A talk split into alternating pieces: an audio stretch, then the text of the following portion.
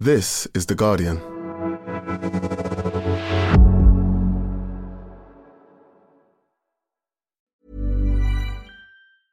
Finding your perfect home was hard, but thanks to Burrow, furnishing it has never been easier.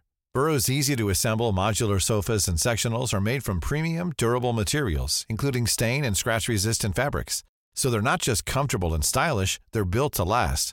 Plus, every single Burrow order ships free right to your door. Right now, get 15% off your first order at burrow.com slash ACAST. That's 15% off at burrow.com slash ACAST. Ryan Reynolds here from Mint Mobile. With the price of just about everything going up during inflation, we thought we'd bring our prices down. So to help us, we brought in a reverse auctioneer, which is apparently a thing. Mint Mobile unlimited premium wireless. Ready to get 30, 30, bit to get 30, bit to get 20, 20, 20, bit to get 20, 20, bit to get 15, 15, 15, 15 just 15 bucks a month. So, Give it a try at mintmobile.com slash switch. $45 upfront for three months plus taxes and fees. Promo rate for new customers for limited time. Unlimited more than 40 gigabytes per month. Slows. Full terms at mintmobile.com.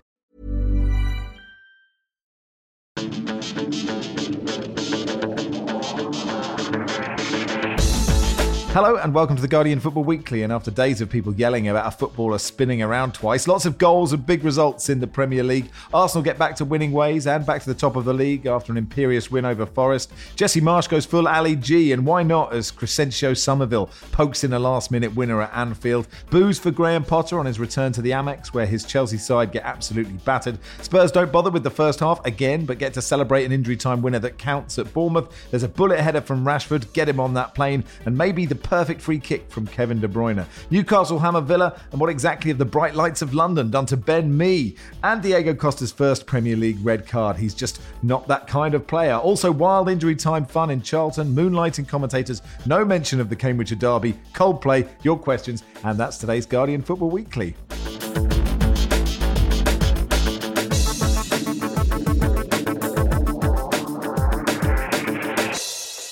The panel today, Nedum Onuoha, welcome. Yeah, good morning, sir.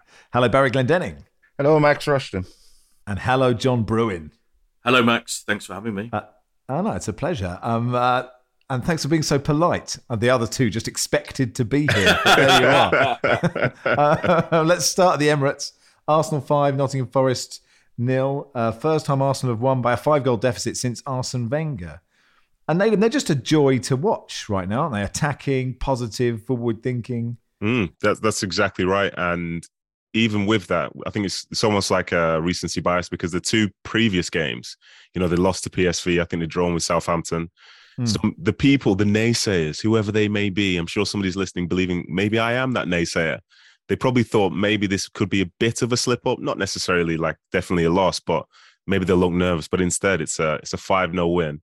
It's attacking football. It's free flowing. You've seen Thomas Partey do that thing again where he kills into the top corner first time from the edge of the box, soon becoming a trademark.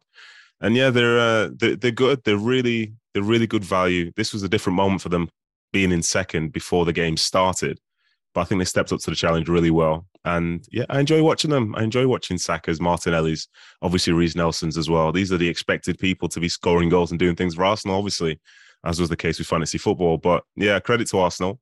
It's a good bounce back after the PSV loss. And they look good. And going to that stadium is going to be a tough game for whoever arrives there. And, you know, for them, long may it continue. Can I naysay? If naysay as much as you want to the best team in the Premier League. Yeah, go for it. Well, I, I taken that game against Forest in isolation. They were very, very impressive. But Forest were diabolically bad. And on Thursday, Arsenal played a PSV team who were much better than Forest and were absolutely battered. Like spanked around the pitch. They lost 2 0. They probably should have lost by an awful lot more. They simply could not cope with uh, PSV's front two, Xavi Simons and Cody Gakpo, who were outstanding. And uh, yeah, so I think that game needs to be considered when you're talking about this performance, which admittedly was very impressive against what amounted to uh, 11 training dummies. John, John, are you? Uh, would you call yourself a, a, a naysayer or just a, or a sayer? What, where are you on the on Arsenal? I, am in the Leo Sayer camp uh, on Good. Arsenal this season. Uh, Jonathan Wilson wrote a, a column this uh, over the weekend, which I, I, agreed with. Jonathan, if you're listening, which was actually this season needs Arsenal. We need Arsenal to be good beyond Manchester City. The other usual suspects are not having the greatest of seasons. So we need another team to, to put something up to them. Now, how long that lasts, I don't know. Um, a friend of mine was at the game and uh, was WhatsApping me during it. And uh, bearing in mind that um, Arsenal won this game 5 0, he said that the Arsenal fans seemed terribly antsy and very worried at a certain point. Um, now, I do wonder if uh, the Emirates' uh, level of anxiety, and I think we've all been there and seen it over the years, might get to City if the level of expectation, expectation pushes on later in the season. But they should enjoy it uh, for what it is at the moment. Uh, not to, then that sounds a little bit patronising. I, I, I know. I mean, good signs there. I mean, like Saka going off, and he's such a vital player. Reiss Nelson comes on, scores two. Now there was a player four or five years ago we're talking about was going to be like the next big thing of Arsenal, and he's he's been a, and he's been spent spells in Germany. Came in, did his job. Maybe they won't miss Saka so much. I mean, he's obviously not going to play now uh, until before the World Cup. But I, I'm for Arsenal at the moment. Let's enjoy it while we can. But I, I don't disagree with anything you or Nedum say. But would you not say my naysaying is in some way? No, I, I, I, don't disagree at all. I mean, they were dreadful against PSV, and I don't actually. I mean, I, would say uh, covered both the games they PSV played against Rangers, and they ain't much cop. So that would be a worry. But I suppose if you're a manager, you bounce back and you beat a team. Uh, let's remember, Forest beat Liverpool the previous week. Now, what does that say about Liverpool? Well, then we're going into some sort of uh, you know Russian doll scenario, aren't we? So uh, it, it, it, it's, but yeah, yeah, I think it's well, as Jonathan said, Arsenal has, have given us something to discuss. Thank you, Arsenal. Yeah, thank you, Arsenal. Um, Nedum, does it matter that Gabriel Jesus isn't scoring?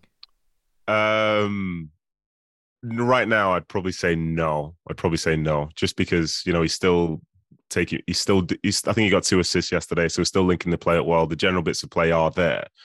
And in some ways, I think now some Arsenal fans are trying to uh, sort of seeing the Man City experience, whereby you know his value, but he doesn't necessarily always leave it with in terms of a goal and assist or something. But he's always he's always working hard and he's always doing the right thing. And it seems really weird to just say, "Oh, he's a good player because he works hard." But he works hard differently to say other people. His physicality is there. Some of his movements really sharp. He draws people into positions that they don't want to go to, and spreads the field well for the team. So I wouldn't be too worried right now maybe he's concerned because he does enjoy scoring goals, I imagine. But as it stands, I think his goals will come, and I'm sure there'll be big, important goals for them as well. So I think he'll overcome it. It's just the bigger problem would be if he wasn't scoring goals in training, then you know he's got a real problem. But I'd imagine he's doing just fine. So I'm not going to buy into that too much just yet. Daniel says, I live a few miles away from the Emirates. I can't watch the game on TV while friends in the in the US and in New Zealand uh, will be watching and keeping me updated. Why? Um, I, I don't suspect any of us and if you know the answer, does anyone know the answer why? I do actually. It's something to do with the Leeds Liverpool game was supposed to be the televised game at two o'clock yesterday, but it was moved to Saturday evening because Liverpool have a game on Tuesday uh, in Europe, and that is why that was on at that weird time on Saturday and televised, and that is why the Arsenal game wasn't televised yesterday. Thank you, Barry. Um, um, uh, our thoughts, obviously, with Pablo Mari, the uh, Arsenal player on loan at Monza, who was stabbed in that attack in an Italian supermarket last week. He's been discharged from hospital, faces at least two months out of the game um, after an operation on Friday. The attack left one man dead and many injured. Uh, the Arsenal players held up a shirt to show their thoughts are with him um, after Martinelli's goal. That's uh, utterly grim business, of course. Um, to that game that you just mentioned, Barry, that was moved from Sunday to Saturday night, encroaching on Ant and Dec's turf. You know, and, and Tony Adams, if he's still in strictly, I confess I don't know. He is. He is. How's he getting on? Well, he's been uh, in strictly longer than Liz Truss was prime minister. So there you go. Liverpool won, Leeds two, Leeds first win at Anfield in in twenty years. Uh, Crysencio Summerville with the winner in the 89th minute, a day before his 21st birthday. He wasn't born the last time Leeds won at Anfield. Um, uh, one from the kids, from friend of the pod, Bearded Genius, saying three players around him, but Liverpool should have been tighter on Summerville. You certainly don't leave him this way. Um, it was a brilliant moment, John, wasn't it? Yeah, is he a small town boy? Uh, yeah. Um, Oh, it's a great moment. Yeah, yeah. Uh, I mean, a strange goal, really, wasn't it? Because it it was it whipped off Patrick Bamford was sort of in the vicinity, and then he poked it, and I suppose he hit it in a, in a, in a way that gave Alisson very little recourse to, to respond, and it flew in. And then, of course, the special moment is Jesse Marsh's celebration, which uh, I imagine. Uh, and, and, listen, I don't want to get into uh, American stereotypes here because I know certain listeners get a bit annoyed, but I imagine you see that celebration at Little League and uh, Sounds like you're going exactly where you said. Yes, exactly. well, you don't get that celebration from Tony Pulis, do you? That's that's all I'd say. And uh, but it was great to watch. And do you know what? Uh, J- Jesse Marsh's very public press conference. I mean, very obviously very public in press conference, but revealing that hey, I know I'm under pressure. I know I've got so many t- so much time to save my job. You know, was not evasive about the situation that he's in. And I actually you know, felt for him when he when he said all that stuff, and uh, I, I, I enjoyed him enjoying his moment. Let's put it that way. Nedum, do we read too much into sort of you know the body language after the game, like the way he embraced a few of those players who were obviously delighting anyone and may just hug anyone? It made me really think actually like everyone is buying into to Jesse Marsh at Leeds at the moment. Um, I, I think it's on a case to case basis, but on this particular occasion, I think you can read into that because I have seen times when uh, people actively avoid managers when they come looking for affection. So uh, yeah, I think you can definitely look into that. And fair play to him. You know, you can see that from the way he tries to get his team to play. It's a it's a positive style. You know, it's pressing, it's running forward at speed. You would want to be a part of that. And I think when you listen to the way he speaks to the media and he's sort of sort of talking to Leeds fans through them, it feels like he's got good intentions, but he doesn't necessarily understand the the nature of say some of those Leeds fans who perhaps didn't buy into him as much as he would have liked. But in terms of watching them play, I, I, enjoyed it. You know, for a team that lost four games in a row to go Anfield and really be as front foot as they were, it was credit to them because I was expecting something completely different. And obviously, Liverpool will probably feel they should have won the game based on the chances they had in the second half. But Leeds had a few as well, and like that, the definition of like pain for me was watching that ball get played through for Bamford and he took that touch with yeah. his left foot. I was oh. like, oh my god.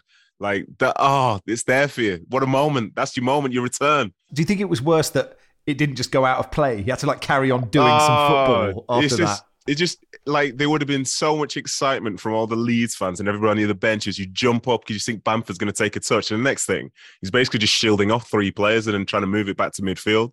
Oh, what's happened here? But you know, he's he's a good player. He should be doing better than that. But for Leeds, it's a it's a great moment. It's a great win, and for a comparison about how wild that record is, you know, they've got the same winning record at Anfield as Man City do. And Leeds have been out the league for a few years as well. Wow. Yeah, so it's um it's a very, very tough place to win. Just ask Virgil van Dijk, because usually when people see him there, it's not gonna happen. But that's finally been broken now. Fair play to Leeds. And my criticism really of Liverpool is just sometimes they're too passive. You know, you see the um the wing, I think it was Gnonto on the left side, 18, 19 year old he's got three players around him, but nobody really engages with him. He puts in a speculative ball into the box. Bamford's in there. Nobody really touches him. He takes a loose touch, I'll say. Oh no, he takes he makes a beautiful ball to Summerville. It's a fantastic ball to Summerville, who again has got three people around him, but nobody affects it. This is the last minute of the game at Anfield, and you know, for them, in the grand scheme of things, it's an important game because they are they're, they're so deceptive. I feel like I really want to believe in them, but they keep letting me down. And as I look at the table and I've got like a goal difference of plus eight, I'm like, I need to remember they won a game 9 0. So realistically, their season is as like mid level as we've we've seen in the Premier League so far. Uh, Meslier did play well, Barry. So do you think Leeds deserved this victory? I felt like they did, even if, as Nedum said, Liverpool had a lot of chances. Um, yeah, I, I thought they deserved it. Um, I, I actually kind of fancied them to win, and but I thought, oh, it's at Anfield they probably won't. But if they'd been at Elland Road, I certainly would have fancied them because I think they've been playing quite well, but losing. Um, their defense is quite ropey. Meslier saved them the other night. Definitely, I really like him as a keeper. He's he makes a few mistakes, but he's he's very young. You know, I think people forget that. But he, he was inspired on Saturday night, and he's as important a part of the team as as anyone. So that's why he's there to to stop the ball going in the back of the net. Uh, and and Liverpool, while they had chances, as Nedum has, has made, pointed out, not the the defending for the second goal was absolutely criminal. You know, three players around Gnonto, three players around Bamford and um, Summerville, and I think Joe Gomez was a bit culpable for both because I think he should have cut off. He wasn't in a position to cut off the the obvious pass Gnonto was going to make into the penalty area. Is the only thing he could really do. Uh, and and he didn't see that, and uh, then obviously he made that horrific mistake for the first goal. And I, I just don't really know what to make of Joe because he's played really well in some games this season, and he's had a couple of absolute nightmares. So yeah, it's he's a funny one. He's not on the plane for me. It's okay. I mean, I thought when you said he was a bit culpable for both, Barry, I thought you'd be very kind to him for the first one. So it felt really comfortable, Nedum if we're talking culpability, then do you see the third person involved in that first goal from culpability? Did you sense who it was out of you guys? Are you saying Virgil? So you see Rodrigo getting the tap in after Gomez made the mistake. Rodrigo was standing next to Van Dijk. If you look just before Gomez plays the ball, Van Dijk was looking across to Robertson, telling him where to go. But like, you still have to have a sort of, you have to be in the moment to be seeing what's actually going on. So that's why it went from all of a sudden everything's under control to now somebody's got, getting a tap in from five yards out. And it's not to say that he would have necessarily been able to run back and dealt with it in real time.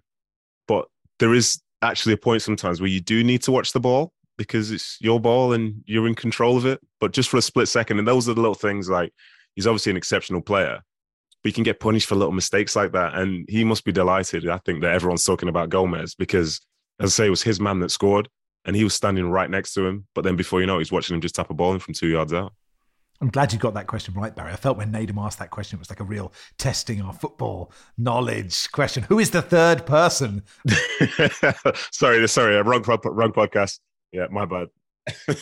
um, a quick, quick before we move on, a quick one on Darwin Nunez, John. I, I just wonder, like, is that is such a massive chance at, at one-one and and there's just a, a, sort of lack of. You could even see in Mo Salah's face when he missed it. Salah sort of looked to his right and went, "Yeah, I probably should have passed it to you, mate." I just wonder if that lack of composure seems to be a, a bit of an issue for him. The thing is, Salah used to do that to Sadio Mane, didn't he? Who is a very very good player. Um, well, that's what you get with Nunez, don't you? He is a, a boom bust player. Um, good luck uh, to Pep Lijnders and Jurgen Klopp in trying to instill that consistency, trying to make him into a finisher as good as Salah. Um, but a bit like Arsenal, I'm glad he's around because he's been great fun to watch all season. Absolutely. Right, that'll do for part one. Part two, we'll begin at the Amex. Finding your perfect home was hard, but thanks to Burrow, furnishing it has never been easier. Burrow's easy to assemble modular sofas and sectionals are made from premium, durable materials, including stain and scratch resistant fabrics. So they're not just comfortable and stylish, they're built to last. Plus, every single Burrow order ships free right to your door. Right now, get 15% off your first order at burrow.com slash ACAST. That's 15% off at burrow.com slash ACAST. Hi, I'm Doree Shafrir. And I'm Kate Spencer. And we are the hosts of Forever 35. And today, we're talking about Club Med, the best all inclusive getaway for families. Today, Club Med has nearly 70 resorts worldwide, from beachside resorts in the Caribbean and Mexico to magical locations in the Maldives and Morocco to ski resorts in the mountains from Canada to the Alps. Between their all inclusive family programming, wellness offerings, land and water sports, and their French heritage inspired food and drink offerings, Club Med is the best way to elevate your family getaway, no matter which location you're at. To learn more, visit clubmed.us.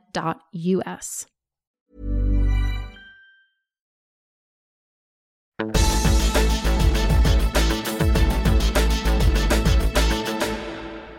to part two of the Guardian Football Weekly. Uh, Football Weekly Live is on the 17th of November, uh, Thursday night at Earth in Hackney. Me, Barry, Lars, Ellis, James.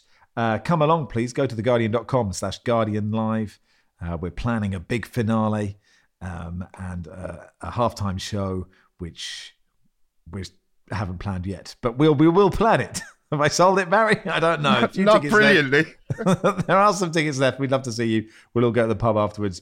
And uh, you can watch it wherever you are in the world as well. Uh, you can live stream it or watch it on catch up uh, over the following week. TheGuardian.com slash Guardian Live. Um, Martin says, uh, most obvious question of the week, how beautiful, terrible is the irony of the Brighton Chelsea scoreline? Joe says, is it hard not to make De Zerbi puns every week? First win for Brighton under their new manager, Roberto De Zerbi. Graham Potter's first defeat as Chelsea boss. Um, a brilliant performance from Brighton. Chelsea were horrible defensively. Nedum, is it is it sometimes just a case of one team wanting it more? Or like at this level, surely everybody needs to want it to like quite a professional amount. It's a fantastic cliche to throw out there, but surely you you just don't know because how do you know how much the opposition wants it? How do you measure that? Like I really want this, but I look you look in my eyes, you look like you really, really, really want this. Surely you know. Surely you know from when like the opposition centre back yells, "They don't fucking want it." Then you know that. Then you know that actually you, yeah, you didn't want it. You see in their eyes, they don't want it. They don't want it. You're like, yeah, okay, of course, I'm pretty sure they do.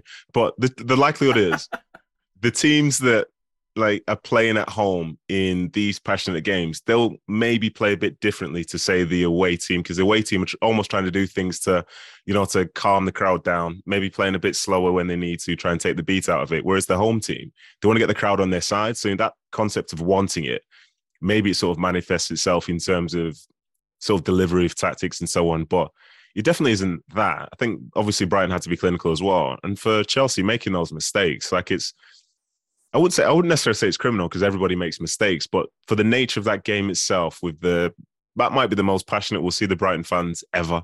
You know, this is that was such a big game for them. Seeing their old manager, seeing an old player, seeing basically all the backroom staff that had also nicked also arriving, and they're there almost as an underdog. They've not won yet, and then lo and behold, it goes like that.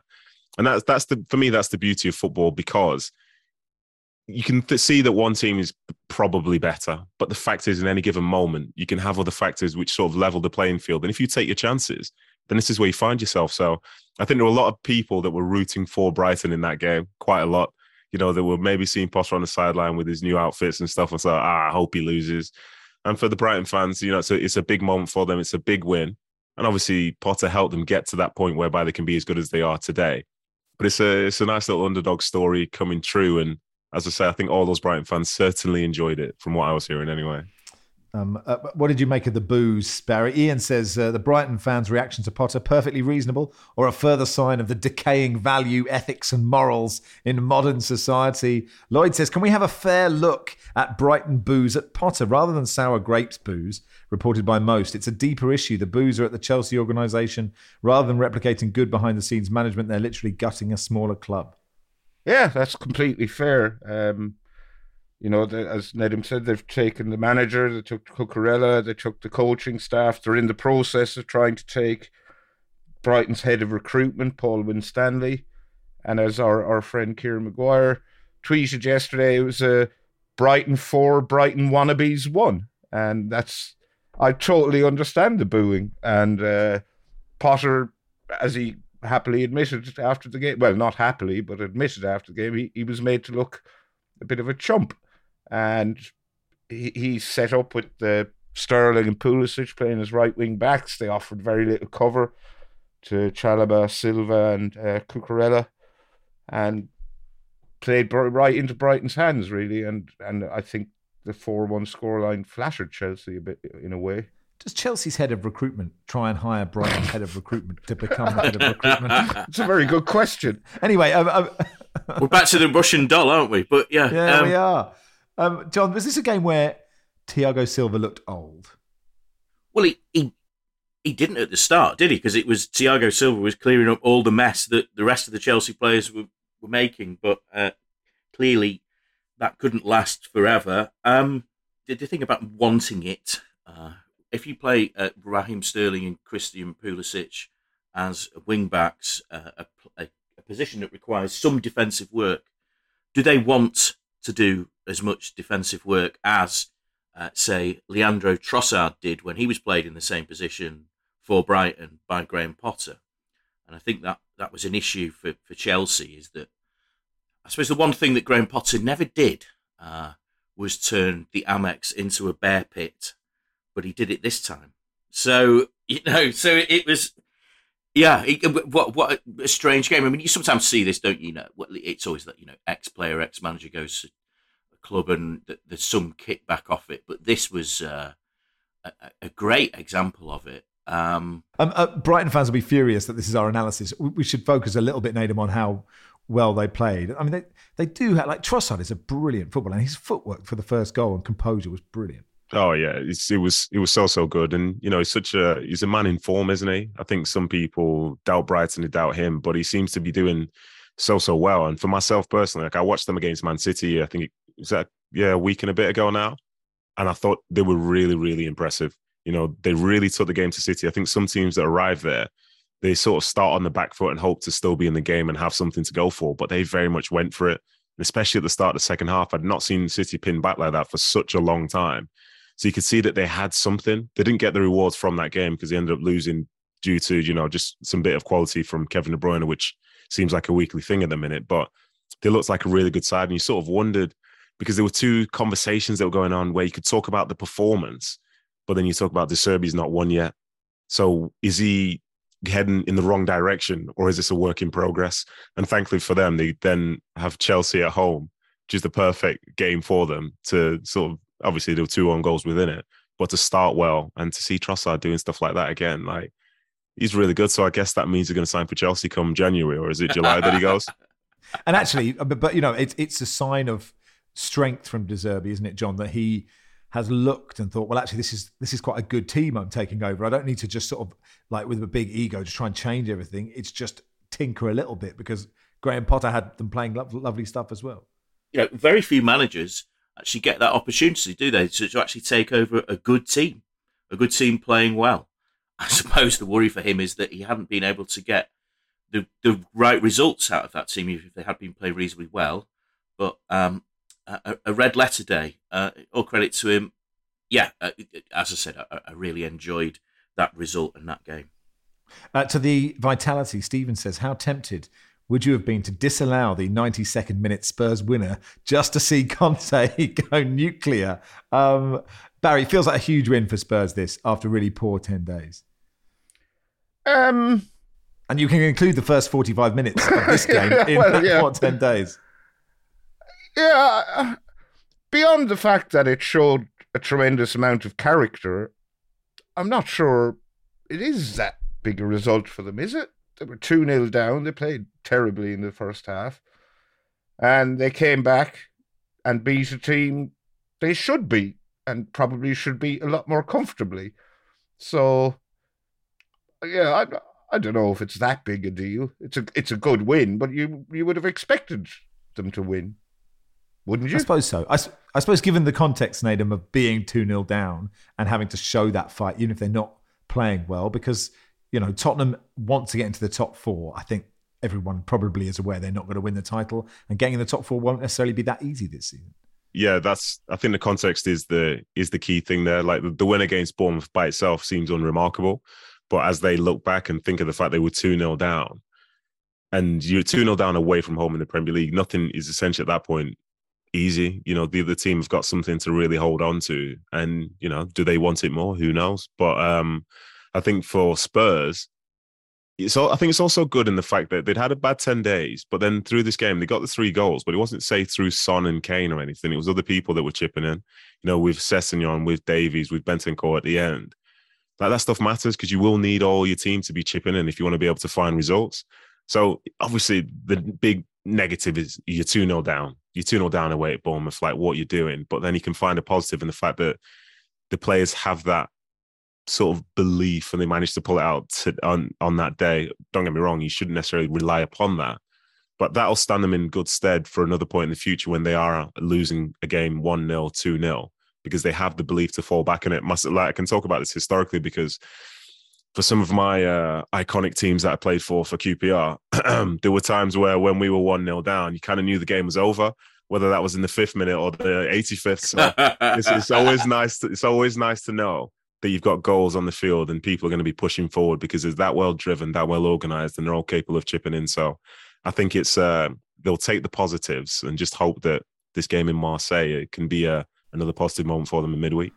Yeah, uh, need a point to guarantee getting through. Uh, a win would would top the group for Spurs uh, away in Marseille. A bit of praise for Rodrigo Bentancur, John, because I don't think that finish finishes as easy as he made it look. Actually, No, no, uh, and he enjoyed it as well, didn't he? Uh, yeah, as you would. Um, and, but I, I, I suspect. I mean, I actually was at the uh, Sporting game and the Newcastle game, and saw Antonio Conte seethe after both of those, and uh, the relief amongst those Tottenham players at getting a win and seeing a perhaps a little flicker of a smile on Antonio Conte's face. That was probably a lot to do with that wild celebration that they produced. Um, a little word for Bournemouth, maybe. I'm a bit worried about them. Uh, I saw them at West Ham last week. Not impressed, despite their VAR, not conspiracy talk, but you know their, their complaints about VAR. But also uh, Kiefer Moore, uh, two good goals. Unfortunately, ended up on the losing side, but there's a story, isn't it, from where he's come from. He's 30 years old, arrives in the Premier League, and has played in the very depths of non-league, and also uh, a, a, player unlike many others because he's six foot. What is it? Six foot five, six foot six.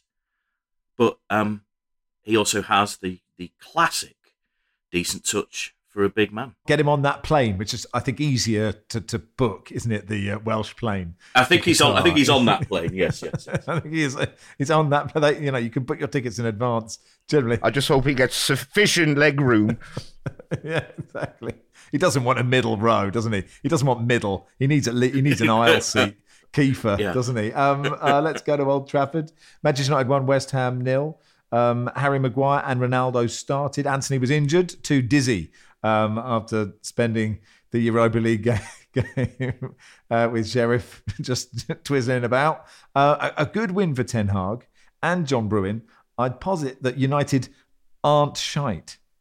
Well, okay. Uh, they've got a good manager uh, who's making players that ought to be good look good. Now, that seems a little bit trite, uh, a bit glib, but um, let's start with a player who I didn't think have had much of a future at United, Diogo Dalot, who has become and actually was the key player almost in that, apart from David De Gea, in the defensive effort that, that protected United's lead. A couple of clearances, um, him against Jarrod Bowen. Um, he played very well. He's a he's a good player, and Ten Hag has made him into a good player. Well, we have a, a good touch for a little man in uh, Lisandro Martinez, uh, you know, is a is a little man five foot eleven? I, I don't know. He he is when Michail Antonio's shoulder barging him off the ball, which was my favourite moment of, of this game. That was like fair play, Lisandro, for going for that at least. Yeah, well, yeah, but he, he's game, isn't he? And uh, let's see how he gets on next to Kiefer Moore. But um, yeah, United United are good, and that was a, a solid win. It was one dug out again. Uh, another player who lost his way, Marcus Rashford, good header. Ronaldo even seems to be a bit of use in that game, though uh, the, the, a younger version might have snaff, snaffled up a couple of chances.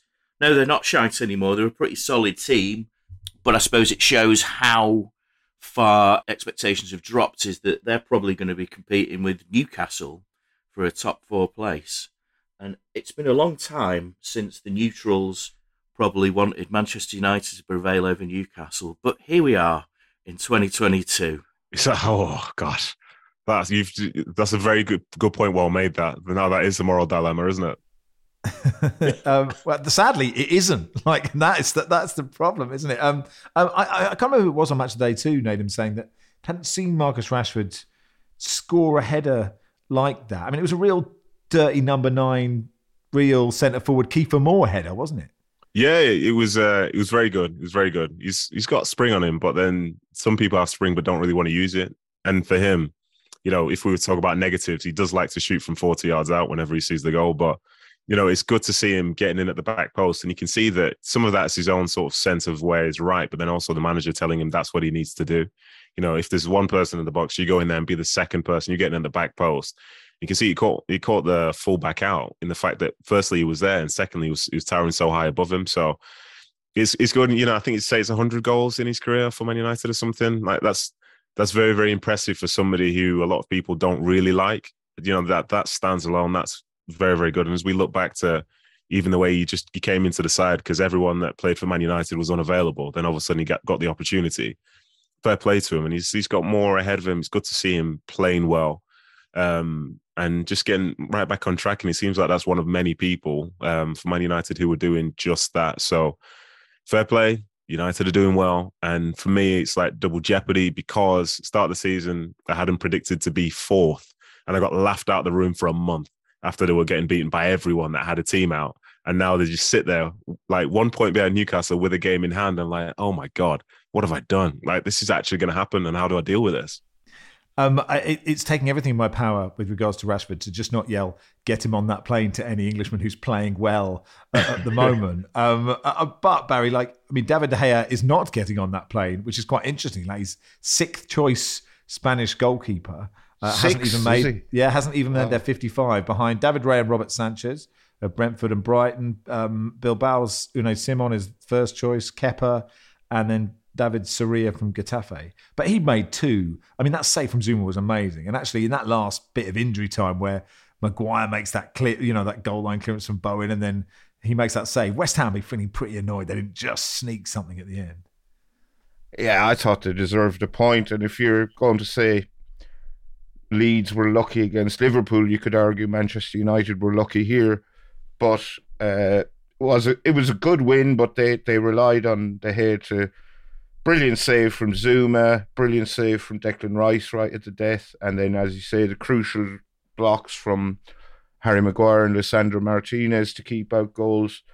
And on, on another day, the match could have gone a different way. But um, yeah, West Ham, I would be gutted not to have taken at least a point from that game.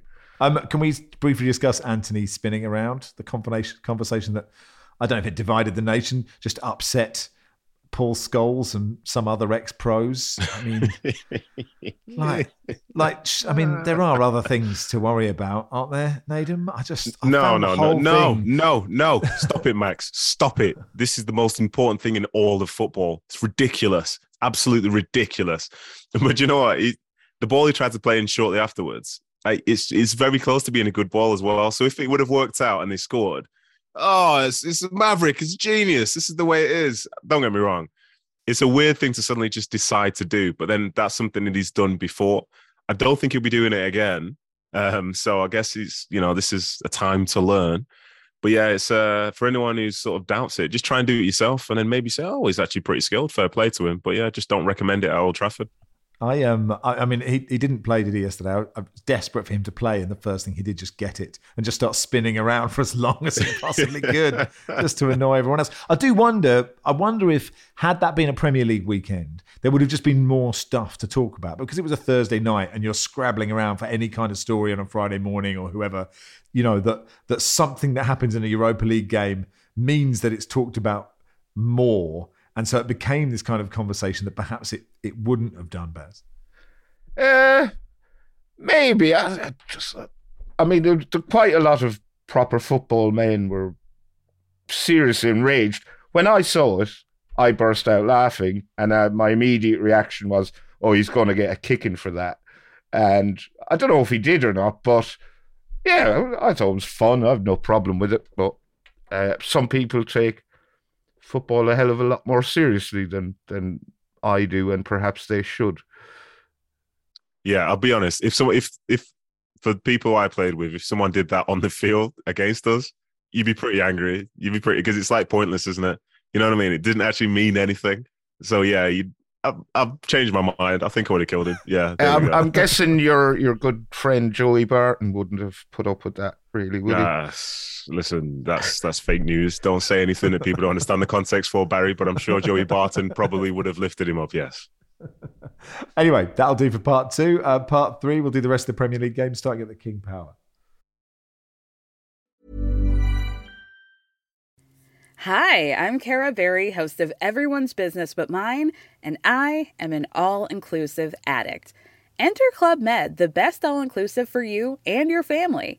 With resorts worldwide, from their family flagship resort, Club Med Punta Cana, to their only mountain resort in Canada, Club Med Quebec, they have everything you need to relax. With their 20 plus sports activities, wellness programs, you can dine on delicious cuisine and make memories with your family. So book your next getaway with Club Med. Visit clubmed.us or call 1 800 Club Med or your travel advisor.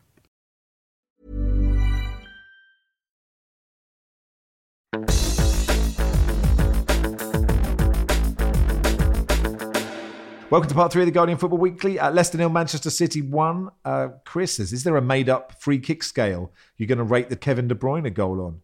I don't know if there's a better free kick ever, Barry. I mean, this is hyperbole. Of course, there are more important ones, but like in terms of utter perfection, I can't see how you could take a more perfect free kick. Yeah, um, no one in the defensive wall did anything wrong. Danny Ward in Leicester goal didn't do anything wrong, and it went in off the post and was pretty unsavable, I think. So what else could he do? The, the, technique was special? Like ninety nine percent of people who play football can't kick a ball like that. But if you really want to know the true true rating, there's one person that had the best view, and that was James Maddison laying on the floor behind the wall. yeah. So I think if people can reach out to him and ask him what that view was like and what he thought about it, you know, I think that's going to be the, the probably ideal representation of how good that free kick was. Which Cocon were you talking about yesterday, Baz? Oh, it was Ian Wright, but he, he said that Maddison had a bird's eye view, and I sort of surprised Gary Lineker didn't pull him up and point out it was actually a worm's eye view. It's a mole's view, yeah. it's a mole's eye view uh, on that free kick. It was a bit of a shame that Tielemans' strike didn't go in, John, and then we oh. would have had, you know, that that would have actually been better than De Bruyne's goal. yeah, absolutely, yeah. Um, Richard Keys gave Leicester a frightful slagging for playing defensively against Manchester City, and I'm like, but it's Manchester City, and um, I don't know if you've noticed, but Leicester was shipping loads of goals until October, and then have locked up the defence, and Brendan Rodgers shifted the defence around, and uh, Wout great name, great hairstyle, was joined by Söyüncü, and they tried to lock the game down. What does he expect Leicester City to do against Manchester City. The days of Jamie Vardy and Riyad Mahrez are long gone, even though Jamie Vardy is still there. Um, so they tried the best. It wasn't quite good enough, but yeah, they, they came close. Uh, Erling Haaland not in the squad uh, for that game. Um, Alvarez played up top. It does change. It does change City. So they go back to last ten years of City, Nedum, don't they? When Haaland isn't there, I guess. Yeah, it, it kind of does. I think Alvarez is sort of caught in the middle of that though, because he's sort of got the stature of somebody who would be playing a false nine, but he makes he makes some good runs. But I, I think he's done okay in the times that I've seen him play so far this season. But you know that his ceiling is going to be higher. And yeah, the, it's just different. When you've got a six foot four guy that's like really good in the air, exceptionally fast and a great finisher playing up there, it's then different when you have like a five foot ten Argentinian that's just going to go around and press you all the time. And it's an adaptation they'll have to get used to. But you know, this is the depth that they have, I guess, and I'm pretty sure they'll be fine. But you know, could be wrong. At Newcastle four, Aston Villa nil. Um, uh, so yeah, Newcastle stay fourth. Callum Wilson with two goals and an assist in front of Gareth Southgate. You know what's coming, Barry? is it a plane related? It is aeroplane related thing to say. Yes. I mean, I, I, suspect that's a lot. I'm not the first person to say this, but if he was 100% fit and had no injury problems, he is the second best centre forward that England have, isn't he? He's very good. I think I personally prefer Ivan Toney, but um, this was a good day for Callum Wilson, a good day for Newcastle. He scored two, he hit the post. Gareth Southgate was there. Dominic Calvert Lewin played elsewhere and didn't play well. Um, so I, I, think Callum Wilson will be in the squad if he's fit. Um, Jordan Jarrett Bryan tweeting, uh, he of hot takes. Miguel Almiron isn't as good as many are saying. The purple patch is very purple, but fair play to him. So, you know, he's giving him some credit, Nedum, for being quite sensational at the moment. And the thing about that goal was you just kind of expected him to score. He's playing that well. Yeah. Like, what, what are we talking about? So, people just playing really well in the Premier League for a good few weeks, scoring goals and helping win games for teams that are in the top four. That's just a fluke then. Okay, it's good to it's good to know. And the bigger thing for me, really, anyway. so when I first went to the MLS, he was one of the top three players in it. Like he was incredible. And then he's come to the Premier League. He wasn't really doing that well. And now he's like one of the hottest prospects in the Premier League. So it just goes to show the MLS and the Premier League, they're exactly the same. They are exactly the same. And that's all you need to know. If he was top top three, where what number were you? Well, I wasn't one. Um, I wasn't. Were you two, one of so... the? Were you one of the high paid players, or did you just go on a cheap Well, it, it, to be honest, one third of the league is on less than hundred thousand dollars a year. So technically speaking, yes, I was one of the higher paid players, but uh, not quite Almiron money. You weren't one of the designated. Nah, listen. players. If you de- is you, if you're designating your money to me, you're not in for a good time. Let's just say that. Invest wisely. I read somewhere. I read somewhere, and uh, tell me if this is bollocks. I really hope it isn't, uh, and it is more aeroplane chat, which I didn't intend.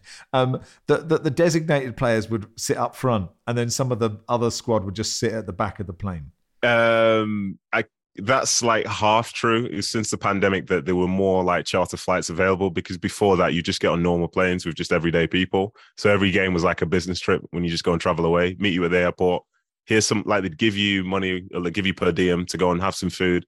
And then yeah, next thing you just sitting on a plane, just watching TV on the headrest and all that stuff. That that was the MLS experience. Sat next to someone's grandma and Yeah, all yeah. of that. All of that, yeah. And it was, I, do you know what? Subtly, I quite enjoyed it. Yeah, yeah, sounds enjoyed all right. yeah.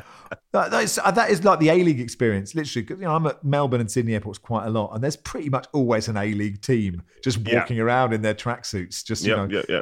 sitting there having a yeah, having coffee and a Burger fag. Or Yeah. whatever. Roy Yeah. Keane wouldn't like that. Yeah, Max, the difference is though in, in the MLS when you go to the airports like that, you don't have to wear your tracksuit. So you're just in your normal gear. So it's like Oh, a full, right. it's like a it's the full experience, and I genuinely really enjoyed it. I really did. Ah, civvies, that's so great. Would like, and I guess because MLS wasn't huge, right? Maybe one person would be sitting on a plane going, "This is really weird." Like they're Is all it- dotted yeah. around a plane, right? Yeah, it's like, oh, look at this bunch of pretty athletic people between the age of about twenty and thirty-five. Something something seems peculiar here, but I can't put my finger on it. Special forces. They'd be like, they're all special forces. Yeah, something like that. Aren't they? Anyway, that was a really good win uh, for Newcastle. Um, uh, and Unai Emery rejected Newcastle, didn't he? So, uh, as producer Silas writes, who's laughing now? I mean, they're probably all okay, aren't they? Uh, but it, his reign doesn't start yet because of work permit reasons. Starts on Tuesday, yeah. Okay. Uh, what does uh, Jim says? What does he need to do first, and what does he need to do in the transfer window, John? I'm not sure that it's the, the transfer that the problem. There's good players within that squad that could be better. Um, and Unai Emery is a good polisher of players. Um, a less rigid structure, uh, maybe play um, somehow find a way to play Coutinho and Buendia together. Um, try and get the best out of Ollie Watkins, um, John McGinn. I mean, we're listing good players there. Just try and instill some confidence in them because I think that's what they've been lacking. Uh, and Barry, if you could like to just clamber aboard board your high horse with your drum uh, on Emi Martinez, like classic case of them not getting it right. Yeah, he, he shipped an accidental knee to the head from Tyrone Mings.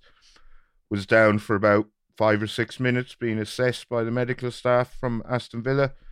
Played on and had to go off ten or fifteen minutes later, and was clearly in a not good way. Um, and it just show highlights the needs for medical assessments by independent doctors that aren't linked to either team and it highlights the need for temporary concussion substitutes, which aren't in place in the Premier League but should be. Completely agree. Um, to Brentford, Oliver says, How worried should we be about Ben Mee? Even attempting, never mind scoring a goal like that, suggests to me that the bright lights of London have changed this man forever. Um, uh, still, it keeps up the annual Barry Glendenning Brentford centre back goal of the season competition alive. It was, John, quite an amazing goal. Barry doesn't want to talk about this because because of Ethan Pinnock, of course, and he doesn't want to s- spread his loyalty away from there. But what a finish and the leap and everything from Ben Mee. Almost Mark Hughes esque. Yeah. It was. He- yeah, yeah. Um, well, Ben, ben Mee, uh, occasionally found in these pages, uh, and a friend of a friend, uh, and uh, yeah, he, quite a good lad. Good to see him enjoying himself. Uh, the bright lights of Hillingdon and uh, was Osterley have, have really lit him up and, and changed him, haven't they? That's such a great goal. Never scored a good goal as well. Uh, Costa uh, is sent off for a headbutt right at the end of the game. I, I'm s- I'm amazed, Nedum. This is his first red card in the Premier League in his 95th appearance. So very much out of character. It's- Yeah, he's well- not that kind of player. Yeah, literally, yeah. Diego, Diego Costa does not wrestle anybody in the game of football. No way. He's just all about finesse. Interestingly, who was the player he uh, quote unquote headbutted? Do you remember? It was Ben Mee, wasn't it? Yeah, so Ben Mee's actually getting really soft as well. You know, if this was back up north with Burnley, there's no way he's dropping to the floor. He's throwing him back. You see, he's changed. I hope you're listening to this, Ben. You're a disgrace. You've changed so much. I'm not happy with this. Chris says uh, Diego Costa's shenanigans aren't built for this VAR filled world, are they? It's like in real time seeing Costa as the Triceratops looking up at the sky, seeing VAR as the meteor about to obliterate all he has left. Uh, Steve Davis afterwards says, look, Costa has to play on the edge. You know, if you took headbutts out of his game, maybe he wouldn't be the force of scoring no goals for Wolves, you know. that, that comment really made me laugh. It is. it was- like it's the right sentiment sometimes. Just it doesn't work with headbutting someone, especially when you haven't scored yet, does it? Um, anyway, uh, look, Palace beat Southampton one 0 Fulham drew 0 0 with Everton. Does anyone have anything to say about either of those games? I actually went to Fulham Everton. So, Okay. uh, Tell us everything. yeah, Fulham uh, it continued to be a very, very good team to watch. Marco Silva was annoyed that uh, they didn't get the job done. And the main reason for that, or two main reasons, Conor Coady, uh, the organisation of Everton's defence, On the plane. yeah, on the plane, in league with uh, James Tarkowski, probably not on the plane. Um, and behind them, uh, who should be cosseted in a first class seat uh, with all the trimmings. Jordan Pickford was outstanding. and um, what I like about Conor Coady is that he gives out, and you see this in rugby union and NFL, those sort of congratulations at every block and clearance, and they sort of high five him great to watch. Good team, good team ethic there. Um, and he's transformed Everton by being there. Funnily enough, I think I'd like that. Maybe on the pod, I should have a you know I should have that applause emoji for whoever on the Zoom call makes a good point. While I think he's a very tremendously nice fellow and a good player, I think this was the game that ensured or confirmed that Dominic Calvert Lewin will sadly be in the departure lounge waving tearfully at his former teammates as they take off for Qatar. Uh, he, he was constantly offside. I think he struggled on through with a shoulder injury and probably shouldn't have been on the field. And another man who shouldn't have been on the field for quite a large chunk of the game was Aleksandar Mitrovic, who should have been sent off, was very lucky not to be sent off, and went on to have 10 shots, none of which he scored with. Yeah, I think that's all fair. Uh, third straight home win for Palace, by the way, with apologies to Palace fans for not analysing that game in great depth. Um, uh, in Qatar World Cup's great uh, news uh, from the Dutch news service NOS via uh, Stanis Elsborg on Twitter. Uh, they report that Qatar will pay 50 Dutch fans to travel to the World Cup and make positive posts on social media, which will then be used for marketing purposes. In return, Qatar will pay for their flights and accommodation. So uh, that's on the plane. on the plane. They literally Yeah. are on the plane. Yeah, yeah. Oh, can we can we also give a shout out to When Saturday Comes, the half decent football magazine, whose World Cup wall charts are always brilliant, but this one is an all, is a bit special. So uh, if if you're looking for a wall chart, I would go to. Well, I always go to When Saturday Comes, but definitely this one is a work of art. It is good. And I mean, like the major point being, you know, the, the beauty of a World Cup wall chart is you have all the stadia and where they are around the world, and all these are just popping out of each other because they're all basically in the same place. Um, Mike says next time Charlton and Ipswich play each other, should the match start at 90 minutes and just play injury time? Um, uh, Sam says, what sport should I get into to replace football from an Ipswich fan? Yeah, um, uh, uh, producer Joel was there. He's a Charlton fan. Uh, they were 2 0 down, got it back to 2 2. Ipswich scored in the 91st and 94th minute uh, to make it 4 2. And then Charlton scored twice after that for a 4 all draw. The last. The, watching injury time, which Charlton tweeted out, was brilliant. Producer Joel uh, is a Charlton fan, has recorded a voice note. Well, he hasn't done it yet, but you will hear it on the, the live reaction to this game. I, I think it's Joel sort of picking up his part a little bit, but here it is. Hello, producer Joel here. Um, delighted to be able to provide this voice note report because I do, as a rule, include Charlton on about 50% of the running orders that I put together for Football Weekly. Um, but we're often cruelly ignored by Max Rushden. I went to the Valley on Saturday to see us draw 4 all with Ipswich Town. It was very exciting. Um, as you'll have heard on a recent edition of Nick Ames' Ipswich Corner, uh, Ipswich are a formidable side this season. Kieran McKenna's got them playing lovely stuff. I was dreading the game, fairly convinced it would be a pretty handy three or four nil win for Ipswich Town. And then uh, when it was 2 0 and our manager was sent off, uh, I remained more convinced that it would be a handy three or four nil win for Ipswich Town. At that point, when the manager got sent off, uh, our manager Ben Garner, formerly of Swindon Town, sort of did a his best Pep Guardiola. He was sent off and kind of lost his mind and just really, really, really gestured to the crowd. The crowd really got behind him. He was kind of screaming as he walked towards the tunnel. Um, and, you know, the fact he had a grey hoodie and his bald kind of helps with the Pep comparison as well. Um, so then the crowd were kind of energised for the first time in the game, really, despite it being 2 0. And we got it back to 2 all as the 90th minute rolled round. Uh, and then began sort of the most intense, insane nine minutes of football I think I've ever seen. Ipswich, of course, scored twice quite early on in injury time. Uh, there was quite a lot of shithousing going on. We were 4 2 down. If you watch, which I would recommend everyone do, and which I did do five times yesterday, um, Charlton have tweeted the full nine minutes, 40 seconds period of injury time. And then, yeah, you know, we we bought ourselves an extra three minutes because there was such a delay each time restarting after their goals. At 4 2 down, a lot of Charlton fans who will pretend to have been there left the ground. Um, and it was quite empty. So it sort of made the limbs at 4 all quite difficult because I had to run about eight seats to my right to hug someone. Uh, but it was still very exciting. Um, just an absolutely brilliant hit and hope ball from Albie Morgan. Um, over to George Dobson for that header at the end. Four all, th- all of our goals were tap ins. Uh, it was electric. I loved it. Ben Garner, the saviour of Charlton Athletic. Thank you, Joel, for that. And, uh, uh, you know, a lot of Charlton fans, I think, uh, you know, obviously people say never leave before full time. If you're 4 2 down in the fifth minute of six of injury time, it's okay to leave, isn't it? like, like that should be, I think we can go now. I don't think we've got this, so I sympathise with them. Uh, Steve says, "How did Cambridge get on yesterday?" Uh, doesn't matter.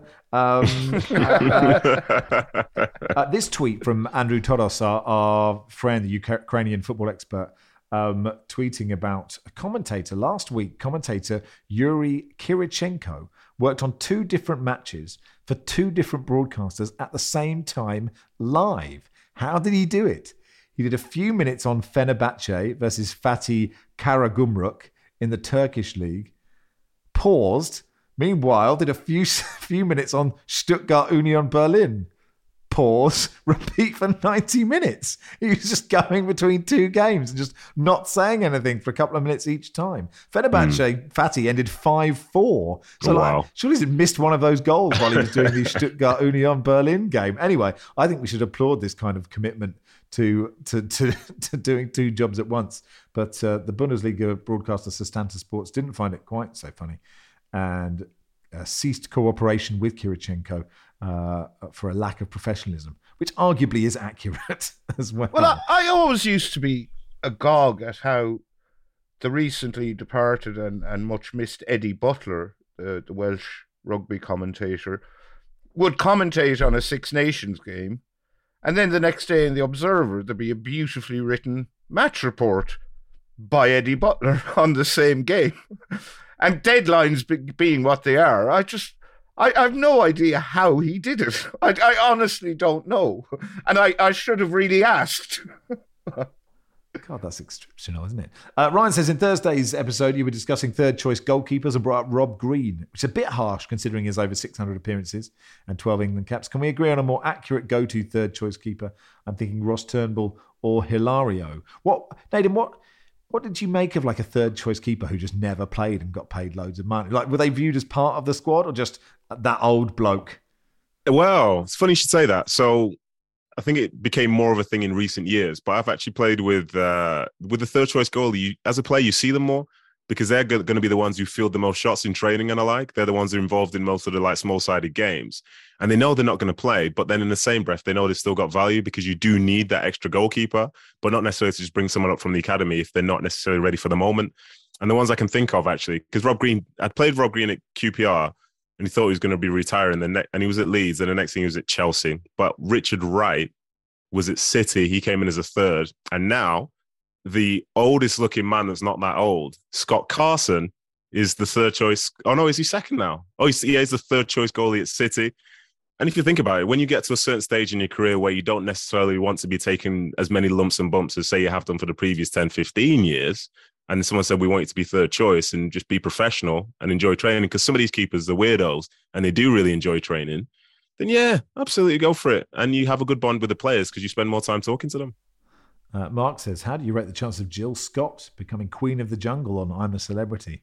Well, as long as she uh, has a short shrift with people as she did for that German in the final of the Euros, then uh, we're in line for some entertainment. Uh, Michael says, Busy weekend. Surely there'll be time for you and John Brewin to have a heated Coldplay debate.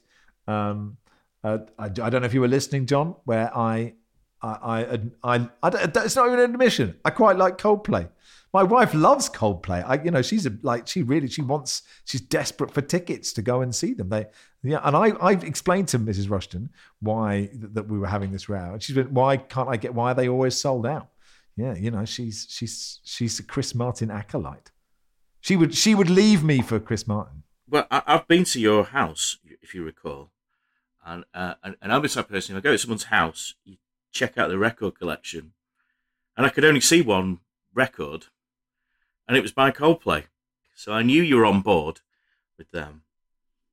Well, no, I've got a confession to make. I actually bought their first album in the days before you could uh, pirate it or whatever, uh, before the Napster revolution, or even listen to it, stream it, I suppose, which is a semi piracy if you listen to our friend Philippe Auclair. Um, yeah, I bought it. Uh, it was rubbish, uh, and I've never really liked them since, but it's okay. You can like what you like, Max. That's very kind of you. Yes. How do you really feel? Did you judge me a little bit with that one CD? They're just sort of very Max Rushden music, aren't they? That's all.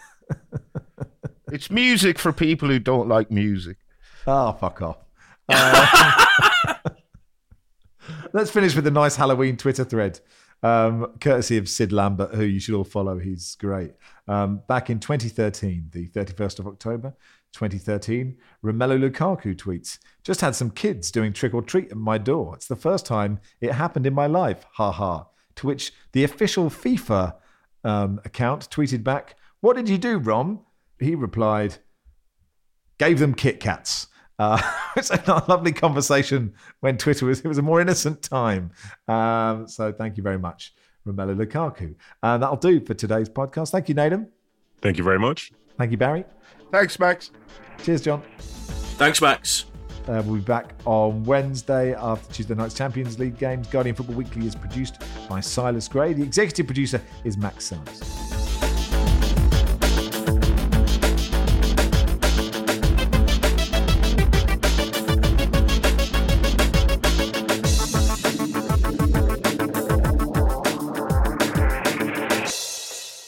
This is The Guardian.